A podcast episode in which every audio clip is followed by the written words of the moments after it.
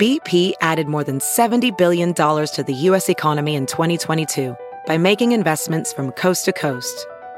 Investments like building charging hubs for fleets of electric buses in California and starting up new infrastructure in the Gulf of Mexico. It's and, not or. See what doing both means for energy nationwide at bp.com slash investing in America. Hello, Weather Geeks listeners. Thanks for choosing the podcast. Today, we're highlighting the best of geeks with one of our favorite episodes. This week on the Weather Geeks podcast, we go to the bottom of the earth, Antarctica. A white desert covered in snow and ice, but did you know plants and algae make up an underwater forest at its edges? And that these plants can be used to develop drugs to help with cancer and the flu. Dr. James McClintock from the University of Alabama Birmingham joins us to discuss why studying this part of the world is important and why so many people are making the trip down to Antarctica to learn more about the region and experience climate change in action. Thank you for joining us. I'm Dr. Marshall Shepard from the University of Georgia. It's a pleasure. Well, let's just dive right in. First of all, uh, welcome over to Atlanta. We're talking about some really interesting topics today. You you go to Antarctica, so as we are actually talking about this, we're in May, so it's the other side of the seasonal calendar there. So what is it there, and are there people there in Antarctica right now? Well, the equivalent to May in Antarctica would be sort of mid fall right now. Right. And uh, my colleagues Chuck and Maggie Amsler and three of our our students are down there right now. Uh, winter is coming on. I can tell you because I've been down there this time of year that it's getting light about 10 in the morning. It's getting dark about 3 in the afternoon. Right. And from uh, emails and, and, and keeping in touch with my group, I know that they've had days where they just, you know, can't get outside. They're, Yeah. The wind's blowing. But the weather does pick up every now and then and uh, perk up for going out and getting into the field and scuba diving and doing all the kinds of things that our marine ecology research is involved in. And let me just kind of set the stage for who you are for our, for our listeners. Uh, you are at the UAB Polar and Marine Biology Endowed Professor, the author of Lost Antarctica, and a new book, A Naturalist Goes Fishing. Understand. right. We'll, we'll talk about both of those today. And you're going to be honored in June in Davos with the SCAR Medal for Education and Communication. So uh, clearly, you have ascended to the top of your field, and so it's an honor to have you on. So let's let's you. just talk about it. There are a couple of things I want to talk about today.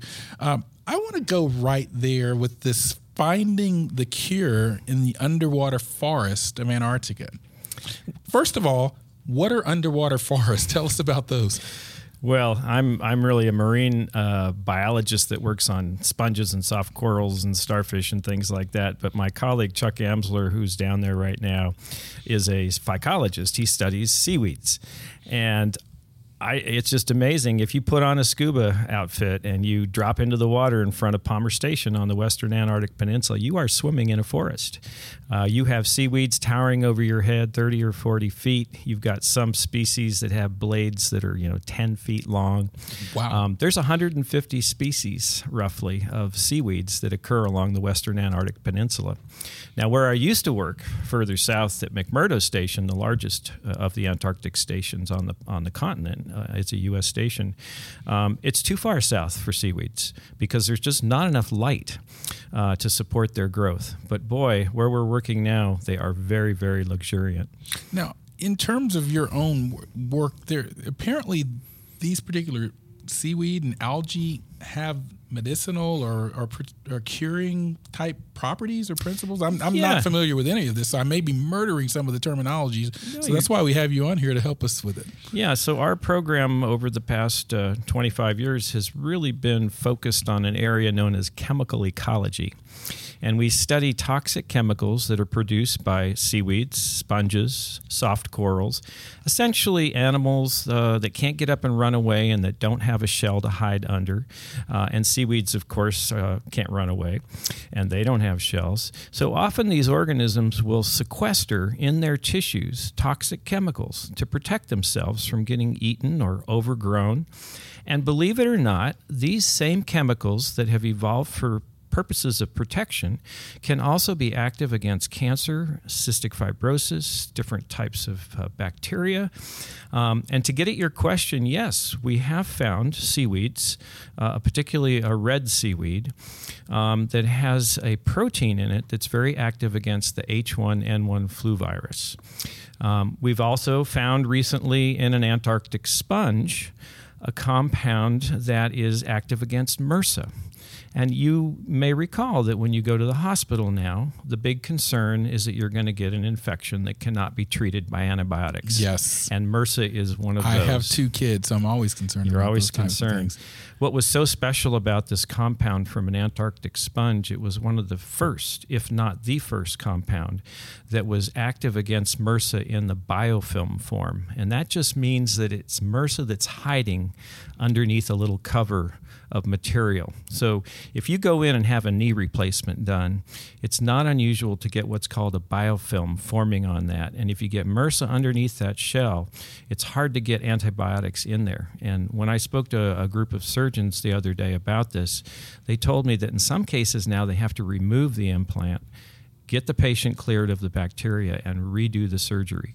So, this compound from an Antarctic sponge could provide information about how to get to MRSA that's hiding uh, underneath this biofilm. Wow, that's really interesting. Now, I, I'm a degreed meteorologist, so I think a lot about the atmosphere and meteorology and climate. Let's kind of, before we dive deeper into some of this information, let's kind of set the stage for our Weather Geeks listeners in terms of the climate of Antarctica, Okay. the temperature of the water, because I'm curious about how these things grow in such cold water. So, um, just give us a little overview of the Antarctic climate and what you're seeing in terms of how it's changing. Okay.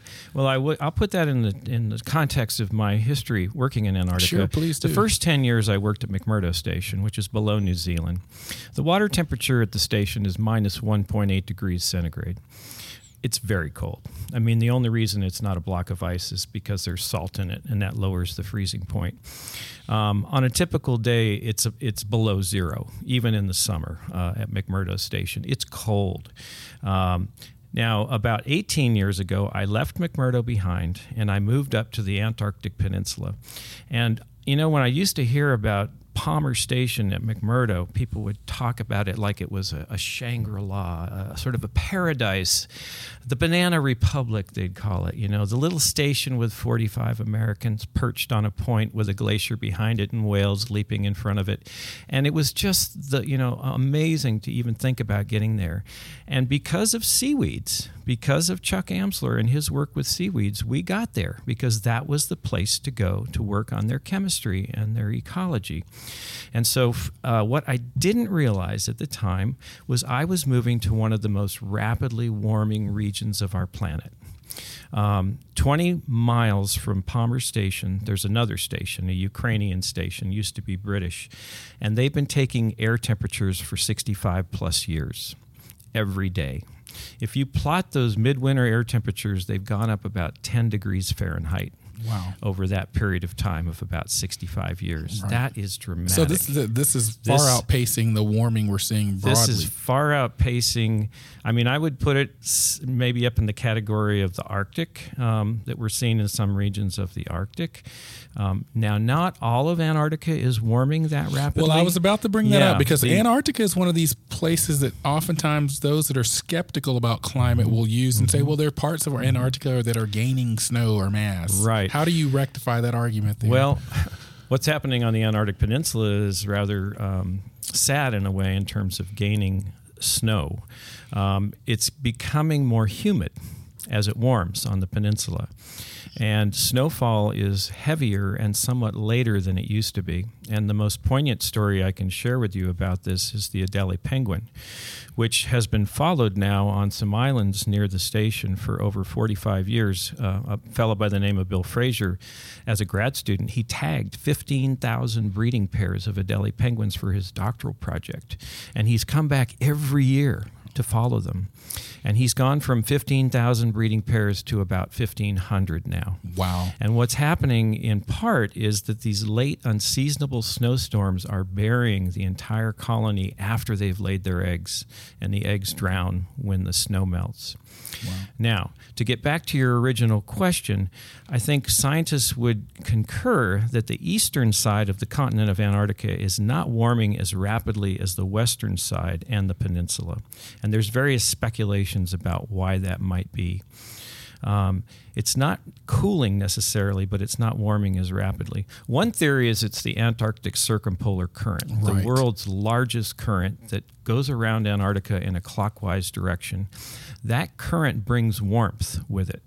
And on the eastern side of Antarctica, it's a deep current it kind of comes up shallower along the western side and particularly along the peninsula. So it's warmer. So, so one theory is that Yeah. the warmth of that current is adding to the warmth that you're seeing on the western side of Antarctica and the peninsula. Yes. Um, the other theory about why the eastern part of Antarctica may not be warming as quickly has to do with the ozone hole.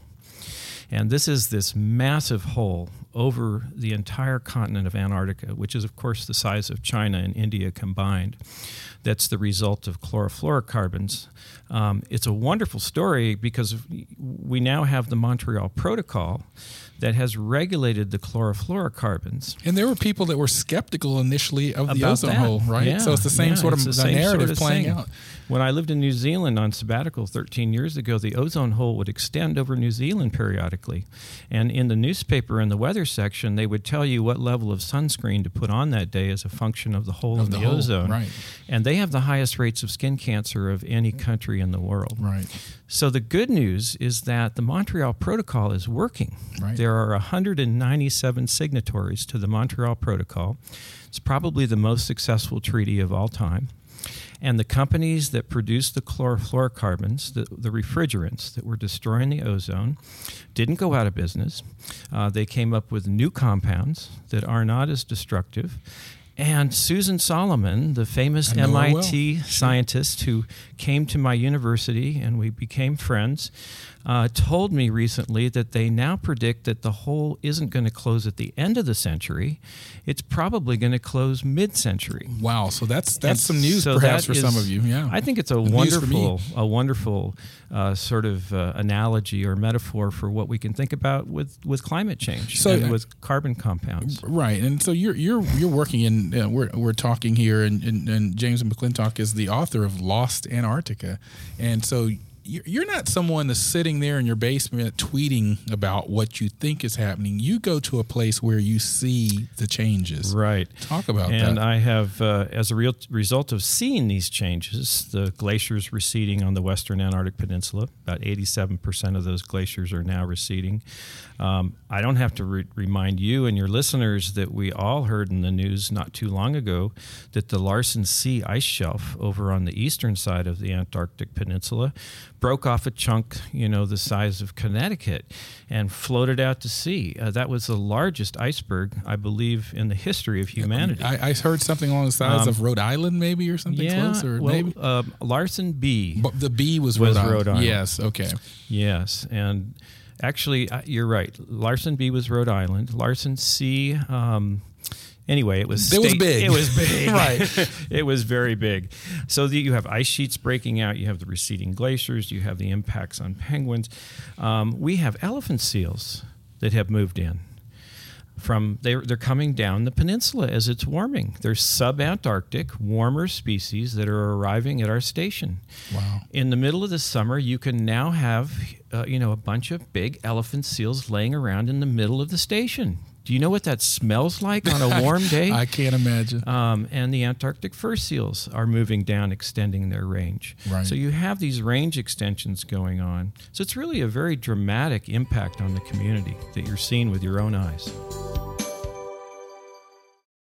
Have you heard you can listen to your favorite news podcasts ad free? Good news! With Amazon Music, you have access to the largest catalog of ad free top podcasts included with your Prime membership. To start listening, download the Amazon Music app for free or go to amazon.com slash ad free news podcasts. That's amazon.com slash ad free news podcasts to catch up on the latest episodes without the ads. Welcome back to the Weather Geeks podcast. I'm Dr. Marshall Shepard from the University of Georgia, and I'm speaking with Dr. James McClintock from UAB, uh, one of the world's foremost experts on things Antarctica and ecology there and things growing in the ocean. And I want to talk a little bit more about another aspect of Antarctica, and that's the growing Antarctic tourism. Is this a problem or is it a good thing? Well, that's a great question. You've got just the right person, I think, to, to focus on that. I was a bit of a skeptic about Antarctic tourism when I was a scientist in my early years working in Antarctica. I, I was concerned about the environmental impacts and. Um, but ironically, uh, 11 years ago, I was asked by a cruise company to come along and be their lead lecturer on climate change. And I thought to myself, you know, I need to give this a shot and I went on this amazing cruise with the, the company is Abercrombie and Kent, and they've been in Antarctica for many years. And what struck me about the company and the other companies that are taking tourists to Antarctica on cruise ships is they have a very very strong environmental ethic. These these people are being trained in the do's and don'ts of being a good custodian of the Antarctic environment. And they just eat it up. I mean, you are dipping your boots into various things so you don't spread things between the islands and the mainland.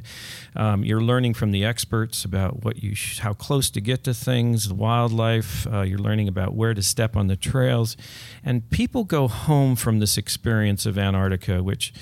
I mean, it's it's a scale of landscape and an abundance of wildlife that you cannot experience on any other portion of our Earth. And I've watched for 10 years now, I lead a cruise every year. I've watched, um, well, 200 people times 10 years, 2,000 people become ambassadors to Antarctica. It literally changes them, and they go home um, and they're convicted to do something to help protect Antarctica, to, to talk to their senators and congressmen uh, about climate change and the things that they've witnessed. The other thing is that we visit the station where I work. It's a federally funded U.S. station. You're funded by the National Science Foundation, yes, right? that's right. And this is an opportunity. There's usually over uh, 100 Americans on board, the 200 ge- among the 200 guests, and you get to see your taxes at work. You, you get to see a, a wonderful uh, science operation going on, talk to the different scientists, some that are doing meteorology, some that are doing marine ecology um, working on whales. And it's, it's just a fantastic opportunity for people to learn about what science is going on in Antarctica. Yeah. So, for those reasons, um, is there a negative side to Antarctic tourism? Well, the potential for disrupting station activities, but actually the station has embraced tourism. We have a group of people at the station that really enjoy giving the tours. We bring people through the station, but not through the active research lab, disrupting what's going on. But they get to, you know, they get a great feel of what's going on, and they get to have, you know, one of those famous brownies that's served in the galley of Palmer Station that now is, it's it's known worldwide and has been famous for probably 25 years. Why? why I mean, I don't know the story of the brownies. Why are they famous? Well, apparently, some one of the chefs or maybe one of the early National Science Foundation reps that was down visiting had this famous, you know, recipe from a grandma or aunt or something for brownies, and it just sort of became part of the lore of the station. And I so see. this same recipe is now, in fact, I believe that when you visit the galley, if, if you're on a tour ship, uh, you can actually take a copy of the recipe with you. But eating it, you've got to have the brownie there, looking out over the bay from the window. Um, it's it's just fantastic. So there is sort of they get the sense of what it's like to live and work at an Antarctic station, the commitment and enthusiasm of the staff that support the science there. I mean, whether you're the guy who's dealing with the trash, or the carpenter or the medical doctor, you're you're there because you want to support science, and, and that's exciting. And the people that visit the station on these ships sense that and they take that enthusiasm for the science back with them. Now, now I'm sold. I mean, if I want to go, what what do you do? How does someone go about getting there? If they're listening to this and say, "Man, I really want to do that," how much does it cost? Tell tell our listeners how they go about doing this if they were interested in eh, whether it is with your company or whomever. Well, I'm going to be biased and say, "Come with me." Sure. well, I, I would go with an expert, sure. I, I'm happy to introduce anybody to Antarctica, and this is a fantastic experience. This cruise ship that I'm on, Abercrombie and Kent's ship, is is very top of the line. Um, so it's a little more expensive, but it's worth it. Well, I'm sure, but, Um, but what are we talking? Just for curiosity. Well, on, on I would average. say on average you're looking at anywhere from ten to fifteen thousand dollars Sure. per person. Sure. and that's true for most of the cruise companies. There's probably six or seven cruise companies that go to Antarctica now, and um, you know you can go all different levels, but none of them are going to be inexpensive. Antarctica is something you have to save for, but it is something that will change you. It- it's worth the investment, and um, I love it when I meet the school teacher who's saved and said, This is something on my bucket list. I'm going to do this. It doesn't have to be a hedge fund manager. I mean, it, it, I love that. Um, and the people that go on these cruises just love learning, you know. As a lecturer, you're kind of like a rock star, you know? You go around the ship and you're invited to have dinner with so and so, and what are we going to see next, and where are we going to land tomorrow? And is it true that the Adelie penguins don't read the Antarctic Treaty and they don't know they're supposed to stay 15 feet back from you? And yes, it's true. They, you know, the wildlife just comes right up to you in Antarctica. It has no perceived fear of humans. Um, when the passengers are dressed in their red coats on the beach, mingling with thousands of penguins, I think the penguins just think they're big, Big- red big red penguins. penguins, right, yeah, sure. it's and and there's an etiquette when they come down the trail at you. You know, you step to the side and you let the ten penguins go by.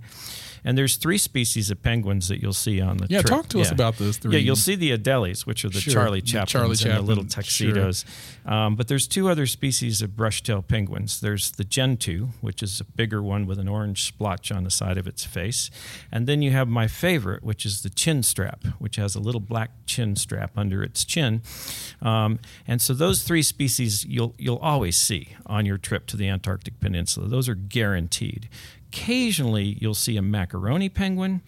Uh, one time, we came across a king penguin standing in the midst of thousands of Adelie penguins, twice as tall, looking around like, "Where did I make the wrong turn?" So where where would the yeah? I think a lot of people are familiar with the king penguins. Where would they normally be? Well, normally they're subantarctic. Okay. They're actually warmer species. Right. Um, on one very rare occasion, we got around the very tip of the peninsula and down the east side quite a ways. And it's much colder over on the east side than the west side. So when we came across a big ice floe with about a dozen emperor penguins, that wasn't, it was unusual but not out of the question because you're in such a colder climate. So that's the, that's the species of penguin that really likes it cold. No, no, That's the March of the Penguin March of the penguin species. Yeah, right. Mm-hmm. exactly. I think many people are also familiar with. Now, you said something earlier before we uh, started talking on the podcast about uh, the warming conditions and much more ice sort of floating around in the water. Does that present a danger for the ships? Uh, that's a great question. Forty percent of the sea ice, the, the annual sea ice, has receded over the last forty years. So we do have more ice floating around. We have more icebergs floating around because of the breakup of these ice sheets, which are you know a thousand foot thick ice that's that's peeling off and and breaking up into icebergs. The big icebergs are followed by satellite. So the ship captains all know where those are. Um, it's the smaller ones that they have to really be vigilant about.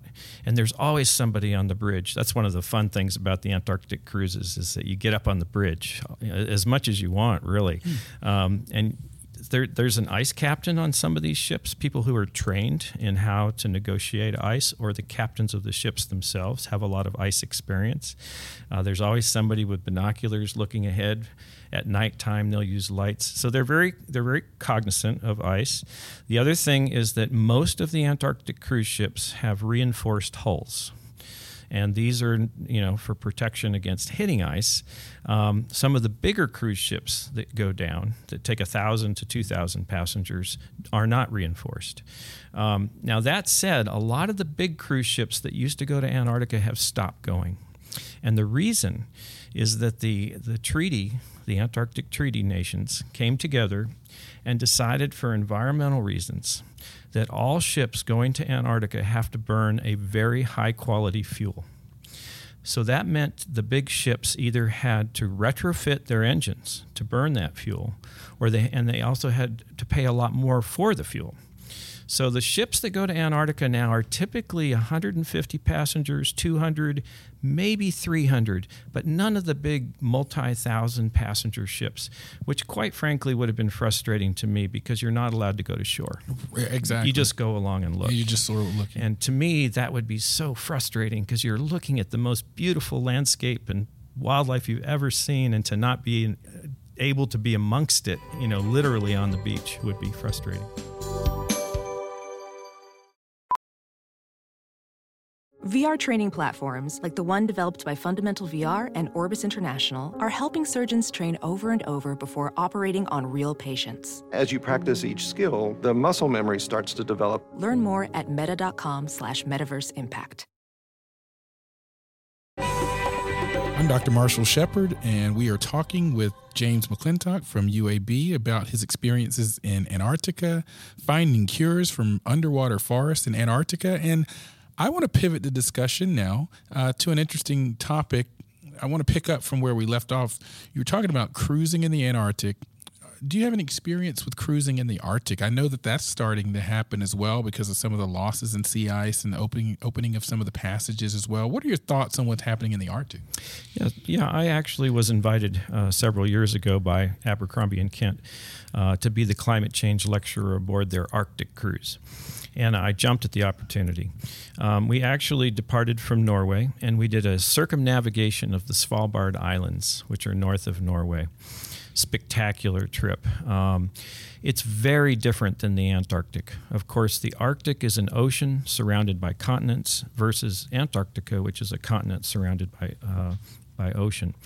Now, the Arctic, you're correct, is really sort of the um, uh, the quintessential example of how climate has rewritten the landscape. We did not find sea ice in our trip until did, we, wait, we, we, liter- we literally looked for sea ice by going north of the Svalbard Islands. It was not on our itinerary, but the captain said, "Let's go see if we can find the ice." What would he So- have found if that were 30 years ago? Oh, there would have been ice. Absolutely. I guarantee it. So we went north of the Svalbard Islands and north and north, and you know, hours went by, and eventually we hit the sea ice. And I remember looking out off the deck at this ice and thinking, I don't think this ice would support the weight of a polar bear. I mean, it was just fragmented and thin and wimpy ice. So that was one thing that struck me. The other thing was we had to search for wildlife in the Arctic. In the Antarctic, the wildlife searches for you. I mean, there it's everywhere. Right. So we went looking for polar bears, obviously, and we were very fortunate that we did come across three polar bears that were feeding on, we think, a car- carcass of a porpoise or something. We were in Zodiac boats, so we could get 30 feet from three polar bears. It was absolutely spectacular. Um, now, the year before, uh, on the same cruise that I was not on, they had come across a group of polar bears that were on shore that were feeding on bird eggs and small chicks. They were in an auk rookery. Auk is a little bird that's common in the Arctic. And they were foraging around trying to find essentially enough to eat. And this is the problem that's happening in the Arctic. And it's not just the polar bear, there's a whole group of organisms that depend on the sea ice. The polar bears go out on the ice and they wait for a seal to come up, you know, a crack in the ice, and they feed on a two or three or four hundred pound creature. That's Sure. that's a meal. And with the ice disappearing, now they're having to forage other ways, and it's very hard to make that kind of energy demand met when you're feeding on eggs and chicks. So you do see some some of the big impacts of climate when you go up to the Arctic as well. You also get to see some of the uh, the people. You know, people have occupied the Arctic, yeah, and Inuit their lives are being rewritten by how climate is changing in the Arctic. So that was interesting to meet uh, people that lived in these villages on some of the little towns that were in the Svalbard Islands. Um, we did visit uh, a an amazing place I'll never forget. It was very steep cliffs in the Arctic that were covered with millions of birds nesting. And I think they were auks and kittiwakes. And they were coming in feeding their young with little fish in their mouths, and it was so noisy that you you and I, Marshall, would have a hard time hearing each other, and we're sitting what five feet from Sure, each other. exactly. So that was an amazing experience. Um, so the Arctic to me is is is definitely something you should do, uh, but maybe I'm biased, having been in Antarctica for most of my career. Um, I would do the Arctic first. And then go to the Antarctic. Okay. Don't do it the other way around. Yeah. Okay, that's good to know. Yeah. So good advice there. Now, tell us a little bit about your journey of, of in terms of climate. Yeah. What you know about climate change. I think I think that you know when I first started working in Antarctica 30 years ago, it really wasn't on my radar. I wasn't really thinking about climate. Um, where it really became evident to me that it was a big deal and enough to really alter my my career. Now that I, I've taken this on as an educational outreach piece, um, was 20 you know approximately 20 years ago when I moved from McMurdo Station, which is not affected by climate nearly to the degree of the Antarctic Peninsula. That was that was a, a renaissance. That was a comeuppance for me. That moment when I realized, oh my goodness, I am living in the midst of dramatic change. I'm watching a community change that historically would have changed over thousands of years, change in several decades. Oh, that- and, let's- and, let's and that's the concern with me. It's it's not that things don't change. Of course they change. Sure. It's the rate of change. That's what I wanted you to really 0 in on because I Mm-hmm. Think a lot of people don't realize that. It's, it's still astounding to me that I'll, I'll have someone come up to me as, as a scientist in this field and say, "Well, you know, the climate has always changed naturally." And I was like, uh, "Yeah, I know Yep. that, but the rate of change is really what is alarming." It is. And as a biologist, and as all of my colleagues across the world who are biologists well know, some organisms are not able to make that rapid a change.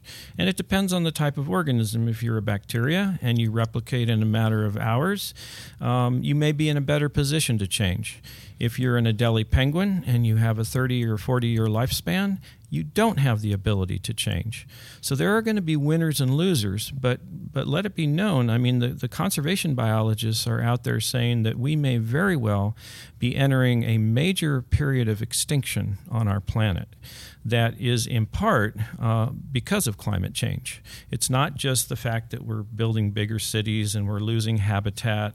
But these these things that are happening with climate, the offsetting of predator and prey, for example. Uh, I'll give you an example in Antarctica. Please. So I work with things like starfish and sea urchins, and they produce little larvae, little babies that swim around in the water for a period in Antarctica, a period of three or four months. Um, and then they settle to the bottom of the sea and they metamorphose into a juvenile starfish. It's as dramatic a change as a caterpillar going to a butterfly. Well, while they're larvae, um, many of them feed on plankton. And what happens is you warm the water up one or two degrees, and instead of taking four months to develop, these larvae can develop in four or five weeks. Oh, They're very temperature sensitive. They've never experienced this. Their enzymes are going, oh my goodness. And then, so what could happen is if you're very quickly developing in the water, you could show up at the cafeteria and the door's locked. The phytoplankton bloom hasn't occurred yet. And this is something that's happening in many different biological ecosystems on our planet. Yeah, we see it with As- birds in southern exactly, Appalachia. Yeah. Exactly, Marshall. So this is something that concerns uh, Antarctic biologists and Arctic biologists and tropical ecologists. Um, and so this is another thing that contributes to the potential for extinction. This is really interesting. We're talking with Dr. James McClintock from UAB. Uh, I want to use this last segment of the podcast because you you mentioned climate change communication. And by the way, uh, make sure you check out Lost Antarctica and also the, uh, I'm sorry, the natural uh, a naturalist goes fishing. Uh, I want to uh, end the discussion with that that that book. But before we get to that. I want to hear your thoughts on effective climate change communication. Okay, that's What, a- what are your some of your sort of tricks of the trade? If Well, one thing I realized is that I wanted to write a book about this experience of witnessing climate change. And I wanted to write it not for scientists, I wanted to write it for the general public. So I discovered that to write a book, you have to have a literary agent. And in order to have a literary agent, you have to have a book. And so I turned to my colleague. Uh, I'm just amazingly honored that I have this colleague. His name is E.O. Wilson. E.O. Wilson is one of the most famous living scientists today, and he's a friend.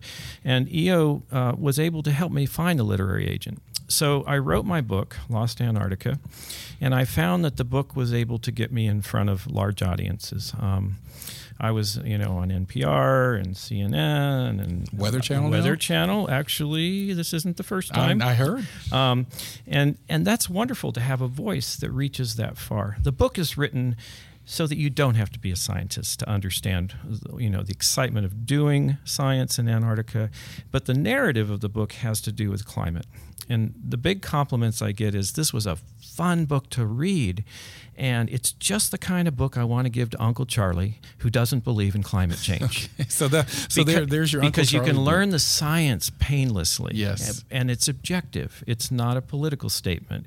It's not telling you what to drive. It's just making it clear that this is happening, and you can see it and feel it through the eyes of those that have observed it. Dr. McClintock, how? What do you say to those who would say? Oh yeah, that's great, but I don't live in Antarctica. I, I, I mean, I, I get it. I mean, I'm, I'm concerned about the polar bears too. But you know, what do you say to the people that have more of a, I live here in the now, and I don't really care what's happening at the end of the earth? How do you make that connection for them? Well, I several ways. One is we've already talked about earlier is drug discovery. And Right. Is this just the tip of the iceberg of what's there that could be found in these Antarctic waters? Why would we squander that? People get that. Um, but they also get it when I explain that Antarctica is connected to us through its weather because these currents come up into the Atlantic, they come up into the Pacific, and they do influence our climate. And what I like to do is get people to think about how the climate is changing in their own backyard. Um, and it's not hard to do now. Um, you know, you go down. I'll, I'll I lecture a lot now to Rotary groups. You know, I talk to the Rotary clubs quite a bit. Yeah, I'm a member of Rotary, and and the biggest Rotary club in the world is in Birmingham, Alabama. And when I get somebody in Rotary coming up after my third climate talk I've given there, three invitations now, and saying to me, I'm concerned that this is really happening. And I said, Well, what convinced you of that? And they said, Well, your presentation, but also I can't seem to get insurance on my beach house. And I'm watching the rates go through the ceiling. And this has to have something to do with sea level rise and the exposure to hurricanes. And they're starting to put together in their own portfolio impacts. Um, I spoke uh, at a very rural radio station outside of Chattanooga. After doing the NPR station, I was taken out to talk about global warming uh, when I spoke at the Tennessee Aquarium. And I'll never forget the, the gentleman in the station saying, Dr. McClintock, the phone is going to ring after your global warming talk, and it's not going to be It's pretty. not going to be pretty. and he was right. oh, sure. He was We're right. The to that. phone rang, and this guy was livid. I was making this up. It was a giant conspiracy. He went on and on, and finally, the guy running the radio station said, "Joe, stop. Just, just hold it right there, Joe. You were telling me that your tomatoes in your garden have been blooming earlier." Each year for the last five years. You've been telling me the birds on your feeder have been changing. You haven't seen these species before. And within three or four minutes, he had turned Joe around and convinced him that climate change was real and it was happening in his front yard. And so sometimes it's who's telling you the story. Absolutely. And, and, and that's what's so important for scientists like myself is to learn how to communicate effectively without coming across as overly scientific, using jargon, Or arrogant too. or being arrogant. Yeah, I, I, that's totally. one of the, I, I, that's one of the things I use. I, I wrote an article called Nine Tips for Communicating Science Mm-hmm. to Non-Scientists in Forbes a couple of uh, months ago, and I talk about connecting to the value system that the person understands. He understands his tomato garden, Right. And so that that's a really key point. That's great. Yeah, and I, I want to talk a little bit now about a naturalist goes fishing. This is your latest book. What, what's this book about? Mm-hmm. so, if you'll excuse, if you'll excuse the pun, my hook for a naturalist goes fishing was to find a way to convey uh, ocean acidification, climate change, these con- these things that are affecting the conservation of fish in a very uh, non-scientific, fun to read way. Everybody loves a fishing story. Forty million Americans fish. Um, you don't have to like to fish to enjoy this book, uh, but it has great stories about fishing. And each fish that's highlighted, I talk about the, the, the environmental pressures that are coming about that are forcing that fish into, into some tough times. Um, it could be water quality, it could be warming, it could be ocean acidification, um, but it's it's not a downer. It's also about the things that are being done right. You know, how which species of fish are sustainable, and and how are we making making that so. Um, so you get a, a, mixture of stories from around the world, you know, trout fishing in New Zealand, catching a big tarpon in, in Costa Rica.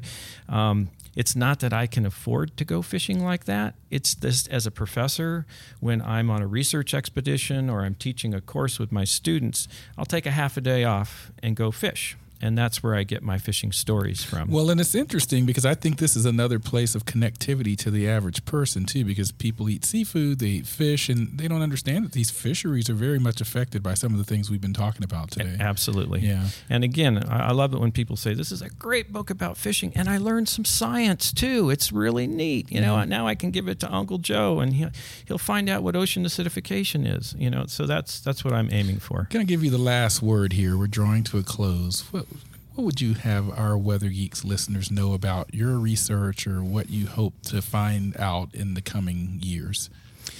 Well, I think that uh, I, I, encourage you to, to reach out and listen to scientists that are experiencing what's going on with climate. Talk to your neighbors who are experiencing it.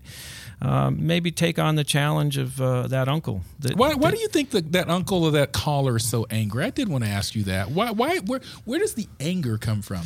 Well, I think it's uh, I think it's a little bit of politics. I think, you know, we're living in a time and an age when, when things like this are very dogmatic. You you sort of belong to a camp, the tribe, the tribe, yeah. and unfortunately, climate change has sort of been lumped into one of those camps. Right. And so, if you're if you're willing to challenge your own in group by saying that you're you're you're rethinking global warming that might really be a, a concern. I think there's some ostracization that can go on right. within your peer group, and that you know we're humans. We those are our friends, and and we we hold them dear, and that's one of the reasons why I don't believe in being dogmatic or political when I talk about the issue. Because what I find is if you do that, people immediately put they up blinders. They do. They just don't want to go there, and and I don't blame them. Um, nobody likes to be told what to do, but what I find is if you're objective and you use storytelling and you pull them in and they begin to look at you and say, This is somebody that I relate to, then when you tell them that you're witnessing climate change, they listen. At least they're listening. Um, and I'll get people now, you know, what can I do? What, what can I make a difference? And you can. There are things that you can do. Yeah. Um, some I laughed once. Somebody said, "The most important thing you can do is vote." You know, and I thought about that. Yeah, there's some truth to that. Um, but you know what you drive, how you insulate your home, whether you use solar panels on the roof of your house, all these things add up, and uh, they, I think an individual can make a difference. And that's where I think we'll have to end it. Thank you for joining us, and thank you all for listening to the Weather Geeks podcast. I'm Dr. Marshall Shepard from the University of Georgia.